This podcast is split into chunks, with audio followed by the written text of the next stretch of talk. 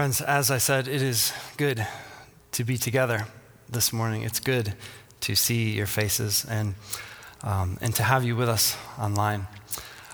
I want to start by acknowledging that uh, we're, this is the first Sunday of our season of pastoral transition in the, the, in the time of the church. Um, and that is difficult. That's a, change is always tough, even for people who love change. change is difficult. And so I just want to acknowledge that up front and just, um, just ask us all to be in a spirit of grace with one another as we work through this transition. Um, leading up into the summer. If you, if you hadn't heard, our uh, senior pastor, Lori Beth Huffman, is on spiritual renewal leave from now until the end of June, and we will have a new appointment from the cabinet um, starting July 1st. And so between now and then, uh, we are in a season of transition. Um, but you know, our church has been around for almost 155 years. And we've always been a part of the Methodist system that uh, facilitates pastoral changes for us sometimes, whether we want them or not, right? Um, the change comes, and that's a part of being in the Methodist system. But part of the beauty of that is that we are the church, and we continue to be the church no matter who is in the senior pastor office. And so we uh, have been through these changes before. This, is, this will be the, the, the, fourth senior pastor that I've worked with in my 10 years here. Vern, I know, has been through many as well, a couple more than me. Colette, same thing. Um, but as I said, the church has been around for a long time. Um, the church Big C has been around for 2,000 years, and there have been a lot of leadership changes in that church. Uh, over the 2,000 years. This church has been here 155 years almost. We have an amazing staff. And we have everything that we need, not only to just kind of stabilize through this time of transition, but to continue living into the mission and vision that God has given us. And so we're going to do exactly that. We're going to keep moving forward as God has called us and put on our hearts to do. And so just invite you to do that again, like I said, with a, with a spirit of grace, um, because it isn't easy. Um, and, and, I just want to remind you that um, our mission and vision hasn't changed right? We are still about loving our community and inviting all to discover life in Christ. We are still about transforming people for the gospel, for the sake of the gospel, transforming disciples. Those things have not changed. And so while we may be anxious or uncertain about who's coming next and how's that going to happen, um, that's normal. But we also know uh, who's already here. And we know who is already the head of our church. And that's the Lord Jesus Christ. Amen? Amen. And he is the same yesterday and today and tomorrow. And so we just continue to follow his lead through this season of transition into the next season of blessing that he has for us.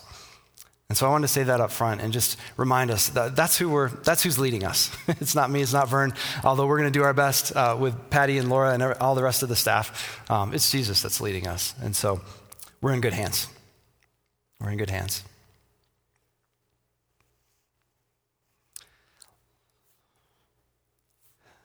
So it was a perfect summer day. And I was about 12 years old, and the sun was shining in western Michigan. It is, summer is a glorious time to be in western Michigan. This time of year, not so much.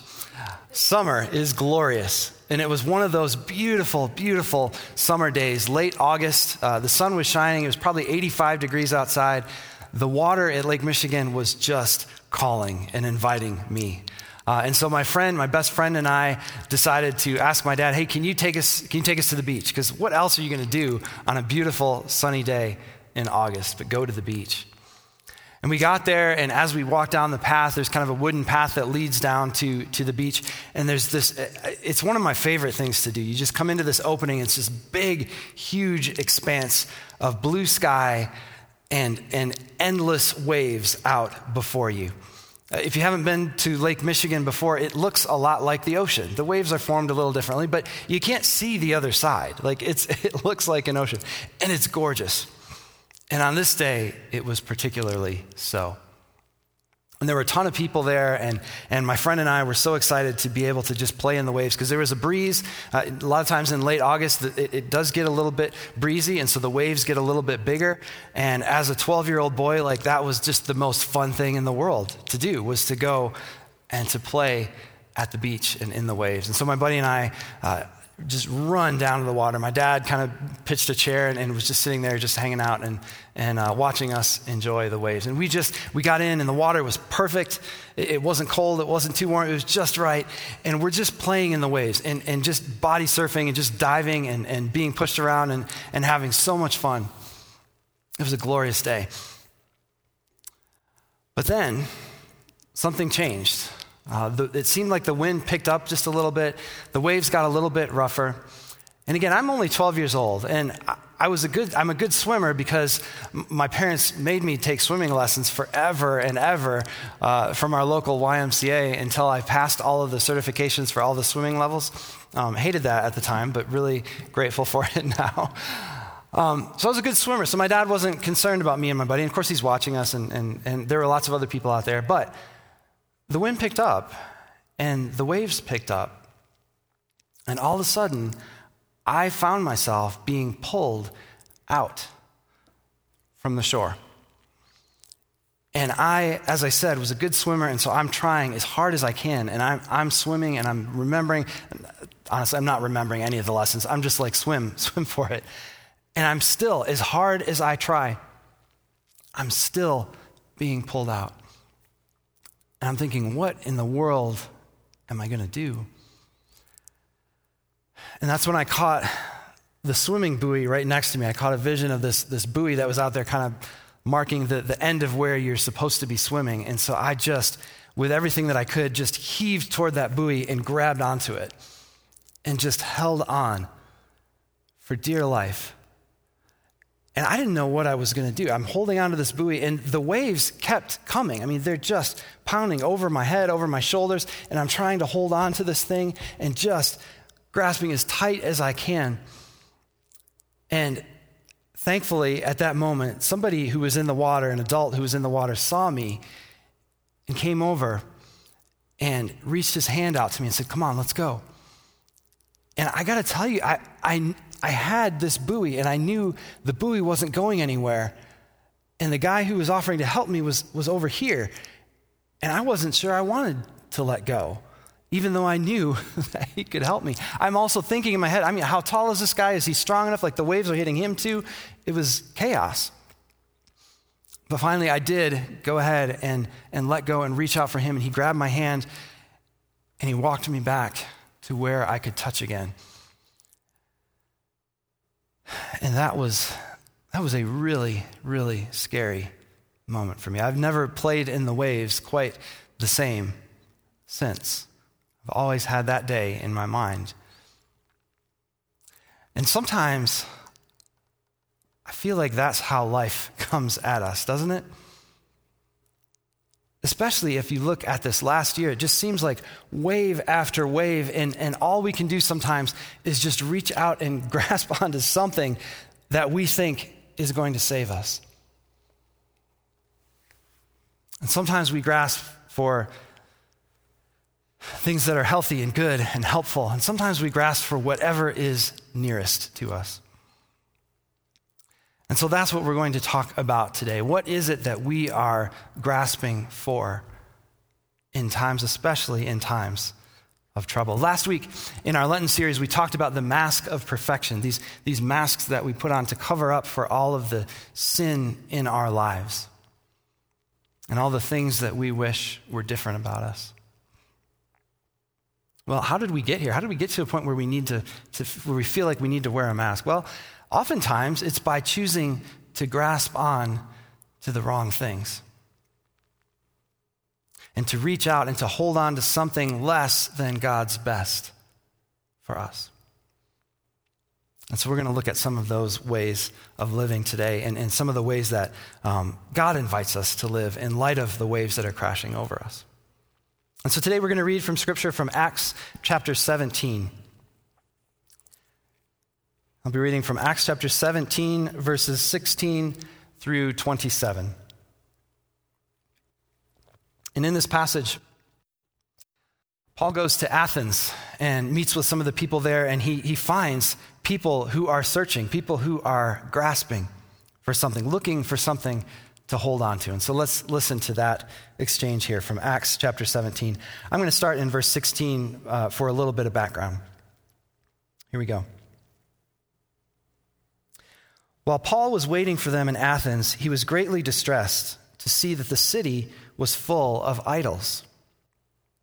So he reasoned in the synagogue with both Jews and God fearing Greeks, as well as in the marketplace, day by day, with those who happened to be there. A group of Epicurean and Stoic philosophers began to debate with him. Some of them asked, What is this babbling? What is this babbler trying to say? And others remarked, He seems to be advocating foreign gods. They said this because Paul was preaching the good news about Jesus and the resurrection. Then they took him and brought him to a meeting of the Areopagus, where they said to him, May we know this new teaching, what this new teaching is that you are presenting. You are bringing some strange ideas to our ears, and we'd like to know what they mean. All the Athenians and foreigners who lived there spent their time doing nothing but talking about and listening to the latest ideas. Paul then stood up in the meeting of the Areopagus and said, People of Athens, I see that in every way you are very religious. For as I walked around and looked carefully at your objects of worship, I even found an altar with this inscription To an unknown God. So you are ignorant of the very thing you worship, and this is what I am going to proclaim to you. The God who made the world and everything in it is the Lord of heaven and earth and does not live in temples built by human hands. And he is not served by human hands as if he needed anything. Rather, he himself gives everyone life and breath and everything else. From one man, he made all the nations, that they should inhabit the whole earth and marked out their appointed times in history and the boundaries of their lands.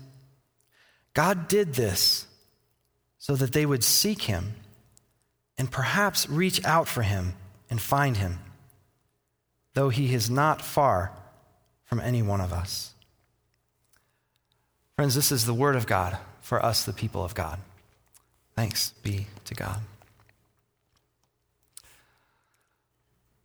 So, Paul found himself in Greece and made his way to Athens, where the people of the day talked about the current ideas. And so it mentions that he was meeting, first of all, he went to the, to the synagogue and was meeting with the Jews there and talking to them about this Jesus figure and his resurrection.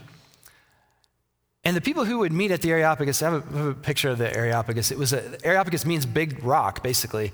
This is what it looks like looking down from, uh, from the Acropolis in Athens. This is what you would, what you would be seeing. Um, and so people used to gather here in Paul's day and, and, actually well before Paul's day and talk about the current philosophy of the day. I, this is the place where Plato and Socrates lived and talked about all of the, all the great thinking of, in human history, right? That this is, this is where a lot of that happened. They also held trials there. They had, they had lots of gatherings, and people who were very prominent in Athens would gather and meet there, kind of like a, uh, the Senate would meet in our, in our country. This is, a, this is a meeting place for the most influential thinkers and movers and shakers in Athens. And so Paul comes along and starts preaching and explaining and teaching about this Jesus. And the people of Athens thought, well, hey, this is, this is something new. This is interesting. And especially for pagans in that time, for, they had lots of gods, as we, as we read. Were, as Paul walked around the city, he saw lots of monuments and, and altars made out to even, even an unknown God. And so it would have been natural for them to say, hey, uh, tell me about your God. What's you got? Maybe we'll add your God to our collection. Maybe we'll build an altar to this God. That would have been totally normal for them to do. And the thing that Paul recognizes in them is a desire to worship something. He was disturbed as he walked around town and, and saw lots of idols, and, including the one to an unknown God. But he recognized and affirmed in them something that is built into us from our Creator, and that is a desire to worship. And Paul says, Hey, you know that unknown God that you're talking about? I'm going to make that God known to you.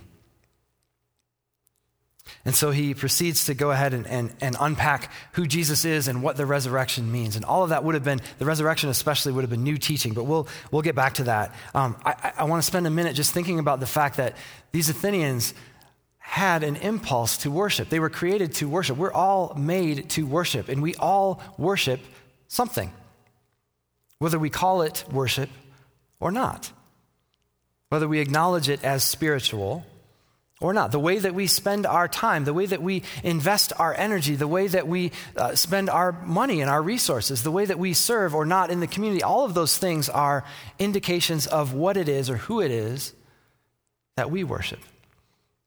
And so Paul says, hey, this is good. You like to worship. Me too. Let me tell you who's worthy of all of our worship. John Calvin said, The human mind is a perpetual factory for idols. The human mind is a perpetual factory for idols. We are, as human beings, we have a tendency to just reach out for whatever we feel will satisfy our needs or meet our comfort or numb our pain or, or dull our, our, our experience in the world. Allow us to think about something else. Check out. We are, our human mind is a perpetual factory for idols. We are conditioned to reach out and grasp on to something we think will help. It's the condition of sin in our world that gives us uh, the impulse to reach for unhealthy things. Augustine said, though, in his confessions, and we might get more into confessions here in a couple of weeks when we talk about confessing our sins. Augustine said this You have made us for yourself, O Lord and our hearts are restless until they rest in you. You have made us for yourself, and our hearts are restless until they rest in you. And as we go back and look through the biblical narrative, there are lots of examples of this restlessness and this searching. Right? We see it first in the Garden of Eden. We see Adam and Eve reaching out for the fruit that they were told they couldn't have, reaching out for the knowledge that they thought God was withholding from them. So it started very early, reaching out and clinging. And the consequences of that are still with us today. We see it uh, in the story of Jacob. Do you remember Jacob and Esau? They were two brothers. We, we, we uh, oftentimes we look through the Old Testament and, and, see kind of the heroes of the Old Testament God of Abraham, Isaac, and Jacob. Jacob had a brother named Esau, and Jacob, from the beginning, was reaching. He had a twin brother Esau who was born just before him, and before, right before that, as he's being born, Jacob reached out and grabbed Esau's heel. And Jacob's name means one who grasps. So, his very name, he's living into this tendency that we have to reach out for something, to, to take something, to, to take control, to make us feel better, to, to give us a better understanding of what's important in the world. That, that tendency to reach and to grab is, is, is, is within us. Jacob is an interesting story of grab. I invite you to go back and read it. It's uh, around in Genesis 30, 31, 32. It talks about the story of his life. Um, and so he starts off by grabbing his brother's heel. He eventually steals his brother's birthright. Uh, his mom talks him into stealing his brother's blessing and inheritance. Um, and then he wrestles with God. This is one of my favorite passages in all of Scripture. He actually wrestles with God. He reaches out and grabs on to God in the middle of the night, and they have this wrestling match. And Jacob says, Bless me. And, and, and God God responds and says, Well, what's your name? And he says, Jacob. And Jacob again means, means grabber or deceiver or one who strives. And he says, No longer are you going to be Jacob, now you are going to be Israel. Because you have wrestled with God. And Israel means wrestles with God. This is, the, this is the name for the people for which we are, are grafted into salvation of the world, right? Israel struggles with God. This is who we are as God's people. We are ones who struggle with God, reaching out, grasping. Uh, it's right there from the very beginning. We see the Israelites, of course, as we follow their story through the Exodus, and they, they're following Moses, and Moses is leading them. They were, they were saved from slavery, right? God saved them from slavery, delivered them, into the, into the well, first into the desert. Um, and as they're wandering, being formed for the promised land, it, they're still reaching and they're still grasping. Remember what happened with the Ten Commandments? Moses goes up the mountain to get the Ten Commandments from God. God gives uh, God's people the best possible way to live. Here are the rules for life that will set you up to live in abundance. And while they're up there, they take too long, right? And so the very people that were delivered by the hand of God are sitting there and they're saying, What happened to that Moses fellow? I don't know where he is. Let's make our own God. And so they make a golden calf right? They are reaching, they're figuring out what is it that they want to worship. Who are they going to follow? They were just saved, right? And they're still like, ah, we don't know what happened to Moses. Hey, we got this gold. Let's do something cool. Let's make an idol. Let's make an altar. And they do that. I, sometimes I think it's hard, it's, it's hard for us to understand that, but aren't we just like exactly the same way? God shows up in, in faithfulness and does something in our lives, and like 10 minutes later, we're like, I don't know, God, I don't know where you are. Uh, I'm going to cling to this.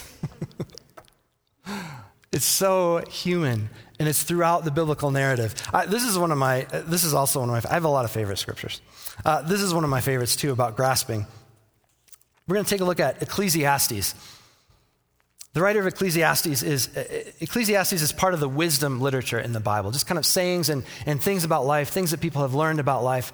Ecclesiastes is uh, many people think it was, it was written by Solomon, um, one of the wisest leaders of all of, of Israel. And here's what Solomon, or here's what the writer of Ecclesiastes has to say about reaching and grasping. He starts off in verse one, verse two. Meaningless, meaningless, says the teacher. Utterly meaningless. Everything is meaningless. Well, that's a great start. Um, let's, let's keep reading. Chapter 2. This writer who, supposedly learned everything and one of the wisest people who ever lived, he says this. Uh, chapter 2, rather, the beginning of chapter 2. I said to myself, Come now. I'll test you with pleasure to find out what is good. But that also proved to be meaningless. Laughter, I said, is madness. And what does pleasure accomplish? I tried cheering myself with wine, embracing folly, my mind still guiding me with wisdom. I wanted to see what was good for people and to do under the heavens during the few days of their lives. He goes on to talk about, so he, so he didn't find any pleasure or any, he didn't find any, any wisdom, any help, any, any meaning in seeking pleasure. So then he turns to work and says, I took on all kinds of projects. I made gardens and parks and planted all kinds of fruit trees. I made reservoirs and, and flourishing trees. Uh, he goes on to talk about all this work that he'd done, and then he comes to this conclusion. Verse 10, Ecclesiastes 2, verse 10, he says, I denied myself nothing my eyes desired. I refused my heart no pleasure. My heart took delight in all my labor, and this was the reward for all my toil. So I tried all this stuff, and he says this, verse 11. Yet, when I surveyed all that my hands had done and what I had toiled to achieve, everything was meaningless. A chasing after the wind. Nothing was gained under the sun. Meaningless. A chasing after. You ever try to chase the wind? How does that work out? Not very well, but that's the condition that we find ourselves in as human beings in a sinful world. We're reaching out constantly for things that we think will satisfy. And in the end, all of it is like a chasing after the wind. Meaningless.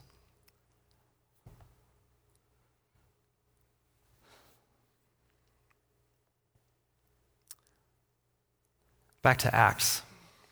So Paul comes to Athens and he finds these people who are searching, who are looking for new ideas, who are trying to understand how is it that life works? How is it that we are put together? What should our purpose be? How should we devote ourselves to living? How do we spend this, this, this few years that we have on the earth in the best possible way?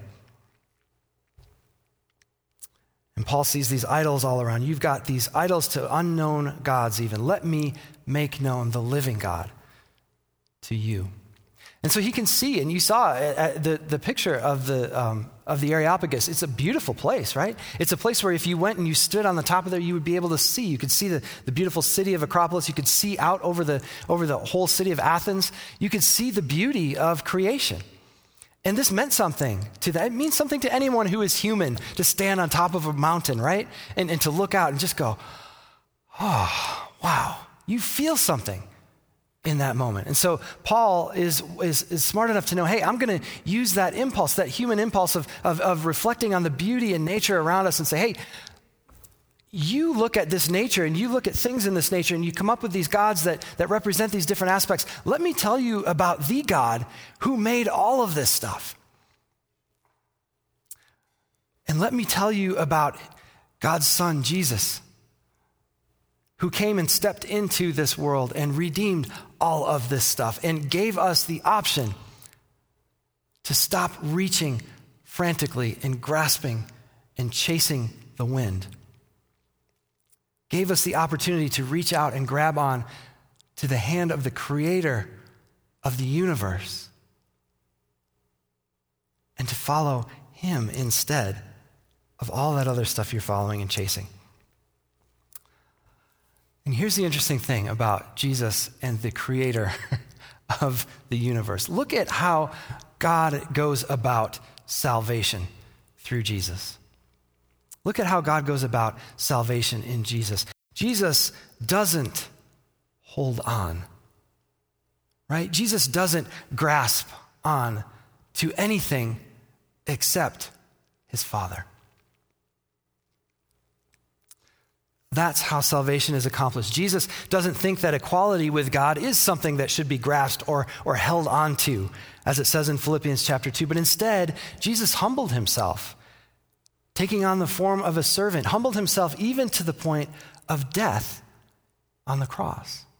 This is how God saves. God reaches out for us and offers freedom. Jesus says, Whoever clings to their life is going to lose it, and, and, and whoever lets go for my sake will find it. Jesus prays in the Garden of Gethsemane, Not my will.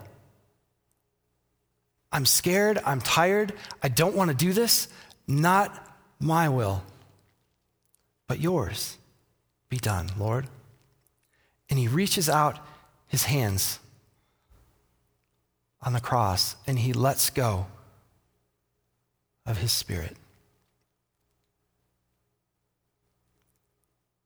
This is how God saves.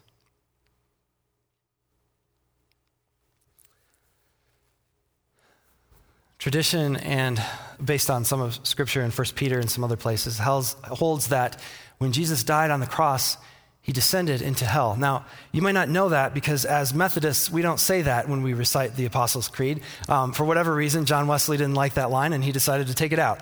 Um, but it's in the Apostles' Creed. He descended into hell, the third day he rose again. Um, how did Wesley get away with that? He must have had a like massive charge conference or something. I don't know. Um, I'm not sure how that happened, but that line's not in there. But tradition is, and it's in the Apostles' Creed. Jesus descended into hell. And what tradition says and what, what we read in Scripture is that he went down into hell and reached out his hands and grasped the hands of those who wanted to be with him, grasped the hands of those who were willing to reach out and acknowledge Jesus as Lord and Savior. And that's how far Jesus is willing to go for you and for me even to the depths of hell, to reach out and say, hey, I've got a better way. Come with me. And so the question is are we willing to reach back and say yes? Today, February 28th, is my son James's fourth birthday. Here's a picture of James on his third birthday. Um, very surprised and incited, as he likes to say, um, by all the presents that he was receiving, particularly this uh, piece of construction uh, equipment. He loves, he loves trucks, he loves tractors, he loves construction, uh, he loves anything that makes noise, um, rescue equipment, all that stuff. So he was very excited last year on his birthday. This year, he's got a stack of presents uh, waiting for him uh, when I get home so that we can celebrate his, his fourth birthday. Um, but he loves his toys. He loves them so much um, that he constantly collects them and he brings them with him. And sometimes he'll bring a bag and he'll put them in the bag and he'll, he'll carry his bag with him. And I'll say, What are you doing, buddy? Well, I just, I, I, I need these. I want to bring these to, you know, to show my friend or to show grandpa or whatever. He's, he's got his collection. And sometimes he doesn't have a bag and he just tries to like gather them all up in his hands and like, and carry them. And we have a we have a minivan. Uh, that's how I usually am, am, carting him around town. And so he'll sit in the van and he'll like he'll pour all of his toys in the van. And then when it's time to get out, I'm, I'm usually in a hurry, right? And James is like, "Wait, Daddy," and he'll sit there and he'll pick up and he'll gather all of these toys and he'll get them in his arms. But then it's time to get out of the minivan, and that's a big step for a four year old. And so I'll say, "Here, come here, buddy. Let me take your hand." And he's just clutching his toys. Well, no. I, no, I have my toys, Dad. I'm like, well, just go ahead and just put them down and let me take your hand and I can help you down. No. And so he's more than once, he's actually tried to take that step and lost some toys and fallen and skinned knees and things like that. But I think that's it's so indicative of us, though, right? As humans, to hold on to our stuff, to, to keep clinging on to the things that we think are comfortable or are going to make us happy, and not be willing to reach out and take God's outstretched hand. The God who says, I am happiness. I am fulfillment. I am everything you need. And so, my question this morning is what is it that you are holding on to that God might be inviting you to set down in order to reach out for more of God's help and God's presence. Seek the Lord while he may be found, Isaiah says. Seek first the kingdom, Jesus says and all these other things that you need. I know that you need them, but all the rest of these things will be added to you. God opens up his hand and satisfies the desires of every living thing, Psalm 145. Uh, Christ reaches up and, and, and invites the lame to walk. He stretches out his hand to heal the sick. He pulls the lost from the very depths of hell, and he still reaches for you and for me. If only we're willing to reach back. Because the thing is, no matter what we've done, no matter who we are, all the things that we feel like we have to cover up with our masks, all the things that we've reached for that are less than God's best, all the things that have nothing to do with God that we've reached for and, and clung to and, and derived identity from, all that stuff doesn't matter to God. What matters is your heart and that you would just reach out back to Him. And that's what God offers us a chance to do in the midst of our, our, our turmoil, in the midst of our uh, chaos, in the midst of our lives, when things aren't going well, even when they are going well, to reach out and realize that God will never let you go. That is the invitation this morning. That is where the redemption is found in the mess of our lives this morning, is acknowledging in faith that we can reach out and grab onto the God who reaches out and grabs onto us forever. And I have to tell you, as I, as I wind down, I, there are, always beware when a pastor says when I wind down, right? Who knows? Who knows how much longer? Um, but listen, we are in a place right now, like, unlike anything we've ever lived through in history, right? We're coming, hopefully, we're coming out. Like, we're here, we're gathered, it's awesome. Uh, we are coming out of this pandemic. I hope, by God's grace and strength. And so, as we emerge from here, we are in a place we've never been before. We're in a place of unprecedented searching. We're in a place where people are looking for answers. The whole foundation of how they thought, how we thought the world worked has been changed, right? Everybody's asking questions about purpose and meaning and what's important and how do I want to invest my, my time and my life and my energy. Everybody's asking those questions right now. And as we come out of it, as we come out of the pandemic back into whatever this next phase of life looks like, the new normal, whatever you want to call it, people are searching like never before. And so we have an opportunity just like Paul did. Just like Paul did, to reach out to them in their searching and to say, hey, man, it's been tough, hasn't it? People are going to ask you, how did you, how did you get through this? And what's your answer going to be? I hope that you're ready to share the ways in which, you know, for Paul, Paul, it was an experience with Jesus. With the, he met the living Christ, and that's how he shared. Let me tell you about this God of the universe, this God of all creation. And so I wonder for you, in what ways have you noticed God's faithfulness through this past year and, and beyond that? In what ways have you, in a moment of desperation, reached out and, and, and, clung to something and then realized that God was offering you his hand and reached out to that instead? To recognize God's blessing and God's help and God's healing and God's wholeness and God's salvation for you. I invite you to be remembering those stories in the weeks to come because people are going to want to know how did you get through the pandemic? Like, what gives you hope that things are getting better? What do you reach out for? What do you cling to?